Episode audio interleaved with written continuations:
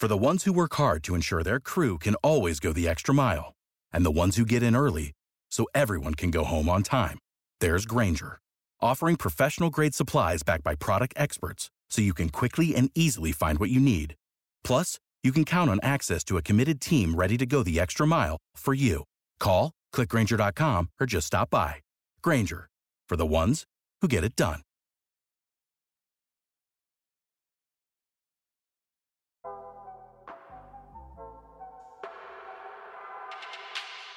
Good morning. It's November 14th, 2022, and this is 5 Minute Daily Devotionals with Religionless Christianity. This morning we're going to be looking at Luke chapter 18, verse 22 through 25, and it reads When Jesus heard this, he said to him, One thing you still lack sell all that you have and distribute to the poor, and you will have treasure in heaven, and come, follow me. But when he heard these things, he became very sad, for he was extremely rich. Jesus, seeing that he had become sad, said, How difficult it is for those who have wealth to enter the kingdom of God.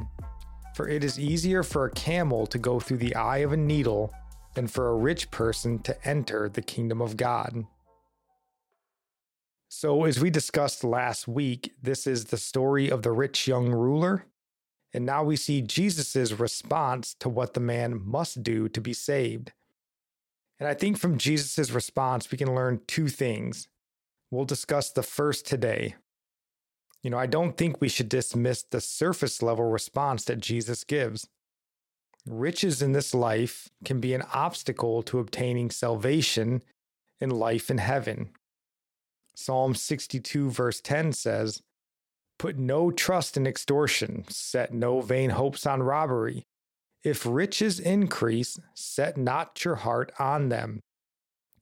This is a very real problem with riches in this life. We turn our reliance from God to the money we think we possess. The psalmist warns not to set your heart on them.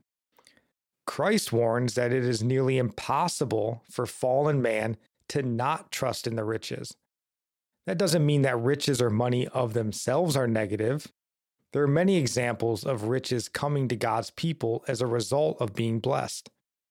Psalm 3 speaks about those who get godly wisdom.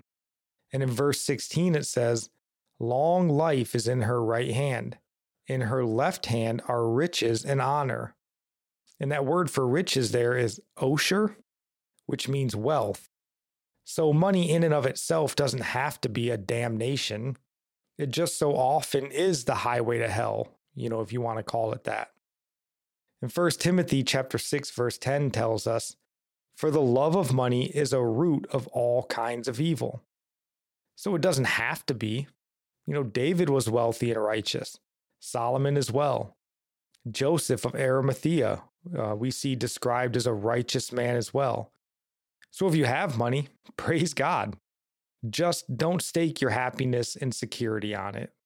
Amen. And like what I mentioned last week, it's easier sometimes to follow the negative commands, you could say, like all the do not commands, like do not steal, do not murder, um, you know, no coveting, etc. But when it comes to sacrifice, it's hard. It's sacrificing our security when we are asked to give to the poor. But don't we trust God will care for us? The man was told to sell all he had, then distribute the money to the poor. So it was his possessions that he held onto so tightly. And are we willing to let go of all of our stuff if God called us to? Um, we like to think we would, but we don't really know until we are asked to, right? That is why we should pray for God to help us not love the things of the world. First John um, chapter 2, verses 15 through 17 says, Do not love the world or the things in the world. If anyone loves the world, the love of the Father is not in him. For all that is in the world, the lust of the flesh, the lust of the eyes, and the pride of life is not of the Father, but is of the world. And the world is passing away, and the lust of it, but he who does the will of God abides forever. So, the will of God is to love others more than stuff. These things are not eternal, but we hold on to them so tightly, and then we want to pass this stuff down to our kids. But why? Again, let's pray that we don't love the things of this world more than people. Absolutely. And our psalm of the day comes from Psalm 47, verse 7 and 8. For God is the king of all the earth. Sing praises with a psalm. God reigns over the nations. God sits on his holy throne. Our proverb today comes from Proverbs chapter 12, verse 14. From the fruit of his mouth, a man is satisfied with good, and the work of a man's hand comes back to him. And I'll end praying for you from Psalm 145.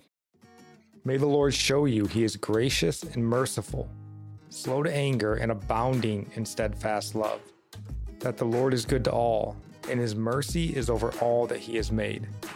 May you know the Lord is near to all who call on him, to all who call on him in truth that the Lord preserves all who love him. God bless.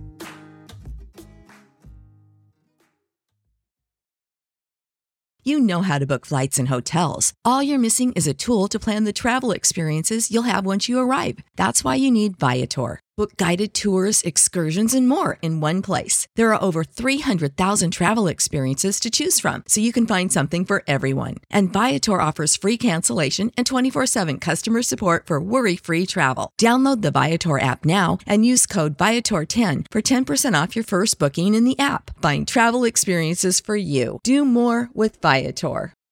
For the ones who work hard to ensure their crew can always go the extra mile, and the ones who get in early, so everyone can go home on time. There's Grainger, offering professional grade supplies backed by product experts so you can quickly and easily find what you need. Plus, you can count on access to a committed team ready to go the extra mile for you. Call, clickgrainger.com, or just stop by. Grainger, for the ones who get it done.